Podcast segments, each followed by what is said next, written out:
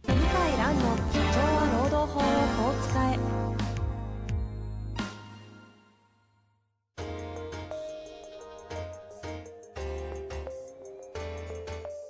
法律の下で展開されるビジネスの世界ポッドキャスト「社長は労働法をこう使えば」弁護士の向井蘭が経営者の立場に立って経営者が知っておくべき労働法の基礎だけでなくビジネスに関する法律の問題を分かりやすく解説します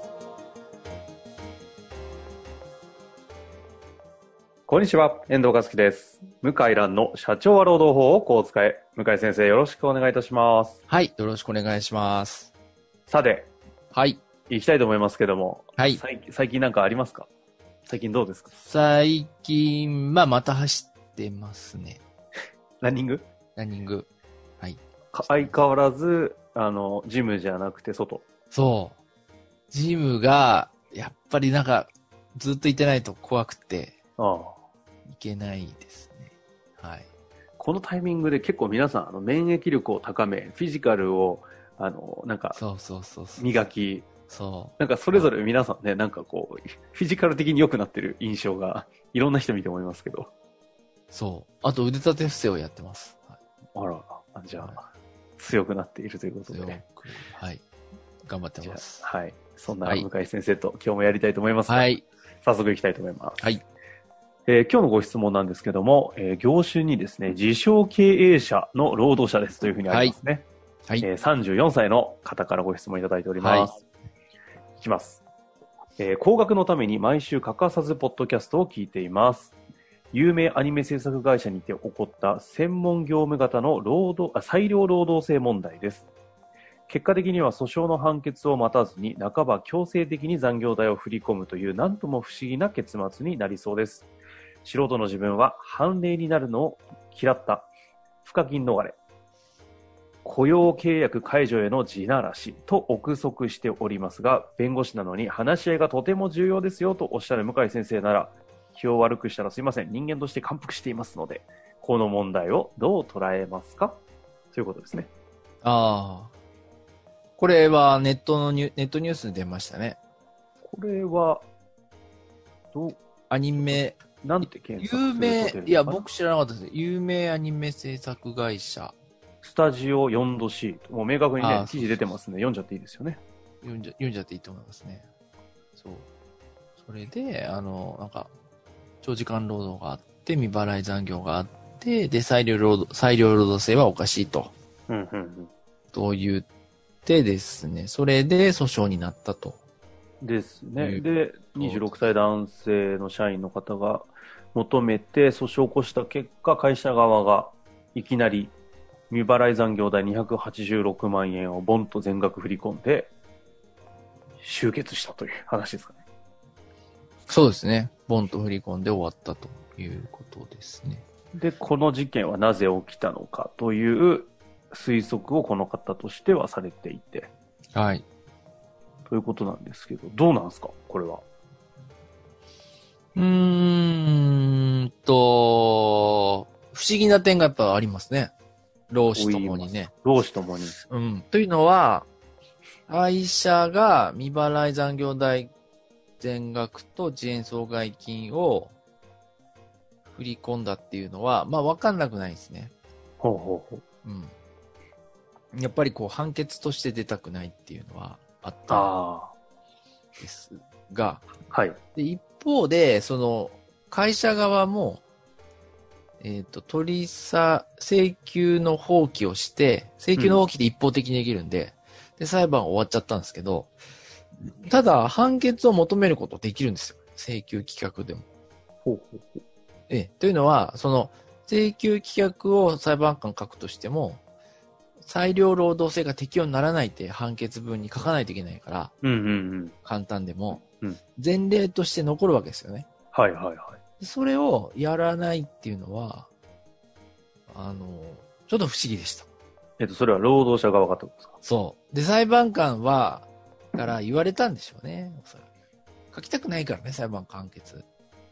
それは、あの、単純に工数大変ってことですそう、工数大変だからか。 そうか、事務作業なんですね、そこは。そう、だ言われたのかなって気はしますね。これでこの会社側としては判例として残したくないけっていうのは、残ると、などういうあれなんですかね、そのその辺のそのいや、肌結感がわかんな局、いんです結けど局ですね、他に同僚がいっぱいいるんですよ。その、この、スタジオ 4°C。なんか200人弱、150人ぐらいの会社かな。うん。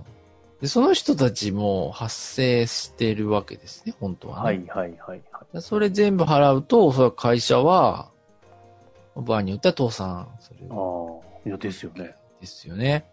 だから、あの、争いつつも、まあ、紛争はなるべく避けたいっていう、そういう気持ちだったんじゃないかなと思いますね。そうか、判例として事件として確定しちゃうと、同じような方対象者が、でもこれって、あの、ちょっとすごい一般人感覚でいいですか、はい。社員、働いてる社員の人間からの立場からすると、あいつがなんか残業代未払い200何十万もらったらしいぞってなれば、はい。それが判例になってるかどうかは、あれ、俺らももらえるのかなみたいなのって、意識いくと思うんですけど、そういう意味ではいきますね扱われないんですかだけど、やっぱ裁判やってまで、組合に入ってまで欲しくないっていうのが、ほとんどの人の気持ちですね。ああ、そうか、事件として起こさなきゃいけないのか。そあれでも判例になったとしたって同じですよね。う。判例になったとしても同じなんですけど、判決文で出ちゃうと、はい。まあ、次からやりやすくなりますよね。ああ、訴える側としては。訴える側はああ、やっぱそういうものなんですね。そまあ、やっぱそうなりますよね。はあはあはあだから、ただ、やっぱアニメはやっぱ好きでやってる人が多いから、はいはい。うん、その、お金もまあもちろん大事なんだけど、どうなんだろうなまあ、うーん、どうなんだろうね。あんま広がる気はしないけどね。ただ、労働時間はあの減らすように努力いろいろすると思いますね。うんうんううん。ん、そう。だからこれから、実はあの、さ専門業務型裁量労働制って、どこまでが適法でどこまでが違法って曖昧なんですよ。うんうんうん。あの、手続きは明確に書いてるんですけど、実態が合ってるかどうかははい。全然わかんないんですよ。そなるのほど基準がないんです。うんうん。そうななんだけど、大体こう、朝から晩まで長時間で働いてる場合は、無理だろうっていうのが僕らの意見ですね。そう。そういうことか。そう。っていうことれ以前別の回、向井先生の回かな。はい比較的このアニメーション会社系って、労働問題が限りなく少ないみたいな話をされてませんでしたそうそうそうそう。そう。そう。少ない。いや、その、まあ正直、長時間労働に比べればですよ。うん長時間労働の実態に比べれば限りなく少ないなっていうのが正直なんですね。結局皆さん好きでやってたり、趣味の延長だったりするんで、なんか起きにくいみたいな傾向があるのかな、みたいな話ありましたよそうですね。はい。おそらくだからやっぱベトナムアニメとか、あの、最後にテロップ、ななんなんですかあの、こうなんつうエンドロールですかはいはいス。タッフが出ますけど、もうすでに中国系の人とベトナム系の人の名前が多くて、で、ああ、でそねこね。あああネッあトでできるじゃないですかあ。あはいはい。だから、どんどん日本で作ろうとしなくなりますわね。ああで、それが普通だと思います。うん。だってできますもんね。 あの、ソフトさえあればね。確かにね。うん。打ち合わせもできちゃうし、で、みんな日本語できるから、そういうアニメの技術者は、うんうん 打ち合わせもできるし、日本のアニメ大好きだと覚えちゃうんですよね、言葉。なるほどね。うん、みんなアニメで覚えてるからね、結構。はあ。うん。だから、できちゃうんで、まあ、もちろんね、これ良くないことだし、減らした方がいいと思うんだけど、賃金と労働が合わない場合は、うん海外に移転するでしょうね、アニメもそういうことか。仕事も流れていくと。だってやりたい人いっぱいいるから、こんな有名スタジオの仕事。うんうんううんん。。本当お金いらないからやりたいって人もや山ほどいるから。だからそれはね、やりがい搾取とか言われてるけど、ただ、むしろお金払ってやるようになるかもしれないですよね。うん。から。やらせてほしいってことですかうん。そういうこいと。やいや、だって、あそあ、う仕事のオークションみたいな。うん。そう。で、批判受けたりしてるけど、あの、西野、キングコングの西野さんとかの、受けてるけど、だけど、あの、例えばジブリのアニメとかに参加したってだけで、どう、どうです転もう職てとかか、ね、よっぽど、うんお金もらうより高い対価がありますそう、そうだってフリーの仕事とか取れちゃうじゃないですか。うんだかうんうん。ら仕事自体が報酬みたいなとこあって、だから、そうですね。クリエイターたちはワークスが一番の評価ですからね。そう。で、おそらくこの人はまだ辞めてないみたいなんですけど。辞めてないみたいですよ。だから社内にいこのると思状うんですよ況下で働けるもおんそならんくですね今もう、もう本当に残業なくなったと思いますね。ガッチガチにしてると思いますね。あだいいことだと思いますが、ただ、それ以上の価値出さないと、まあ、海外に移転するもしくは雇用以外の人、それこそ雇わない経営に切り替えますね。こういう有名会社であればね、なおさら。あ。はあはあはあそうそうはそうそう。そうなんですよ。ジブリの作品とか使っ作ってるんですね。あ。出ますね。そう。隣のトトロ。とかを作っ、プロデューサーをした方がやってるクリエイティブ集団ってありますね。なかなか有名な、聞いたことあるようなタイトルがいっぱい。うん。だからそうなると、まあ、海外とか、あとは、クラウドファンディングとかでやりたい人をお金払って募集とか、お金も らって。とかね、そうなるよな。うんいや、そうなると仕事の概念変わりますね。うん、まあこういう有名会社だからね、できるんでしょうけどね。うん。と思まあ、というわけで、一応ね、ちょっはいと質問に戻りたいとは思うんですけども、はい、はい、えーまあ、なんでこういう不思議な結末になったのかというはい。説明で言うと、説明で言うと、会社としては判決もらいたくないと、あと利息。うん付加金はですね、判決確定してからなんで、はい利息ですね。利息が、あの、払いたくなかったなと思うんですよね。なるほど。そう。あと、和解に応じてくれなかったなと思います。労働者側が。はいはいはい。そう。だってこれ、円、あの、1円単位で計算してるじゃないですか、金額。うんうん普通ありえないんで、おあそそうならんですかく、うん、この金額で和解してくれっていう風になったんだと思うんですよね。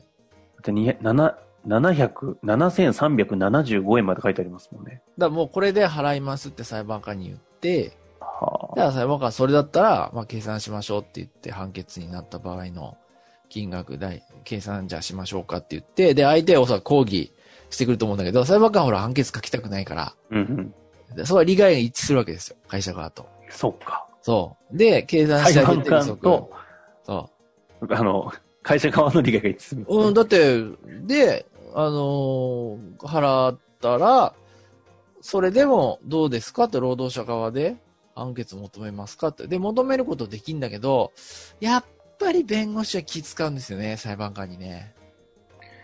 うんああ、この辺でやめといた方がいいですよという話に弁護士が持ってきがち。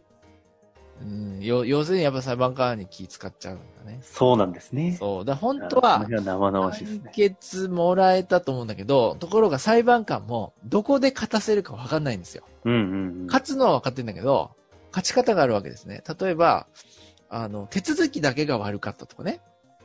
それだと傷が少ないんですよ、会社は。手続き違反だったら。はいはい。うん。労使協定の代表者の選び方が悪かったとかね。うんうんうん。だけど、あの、内容は適用業種だったし、じ、あの、内容は、あの、裁量労働制に近かったなんて書かれると、逆に負けなんですよ、実質。ああ、そういうこと。だって手続きだけだったら直せばいいんだもあん。ーそう。だから僕が予想するに、強く勧められて、おら、お俺、俺ざるを得なかった労働者側が、なんか、はそういう雰囲気雰囲気を出されたと思うんですよ。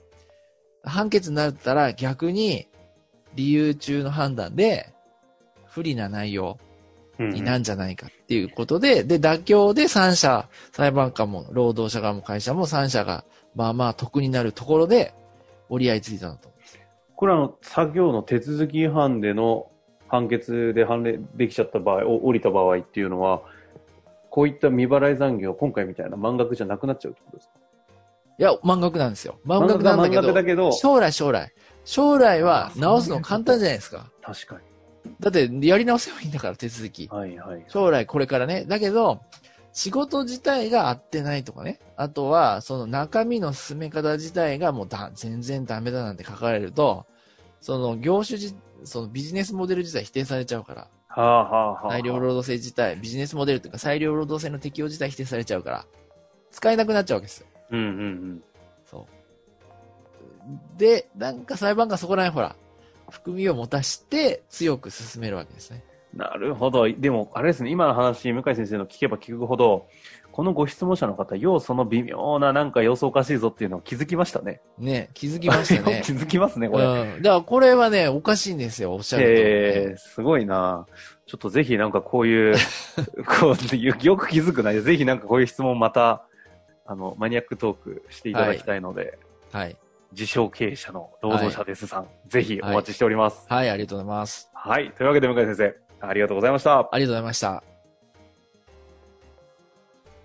本日の番組はいかがでしたか番組では向井蘭への質問を受け付けております。ウェブ検索で向井ロームネットと入力し、検索結果に出てくるオフィシャルウェブサイトにアクセス。その中のポッドキャストのバナーから質問フォームにご入力ください。たくさんのご応募お待ちしております。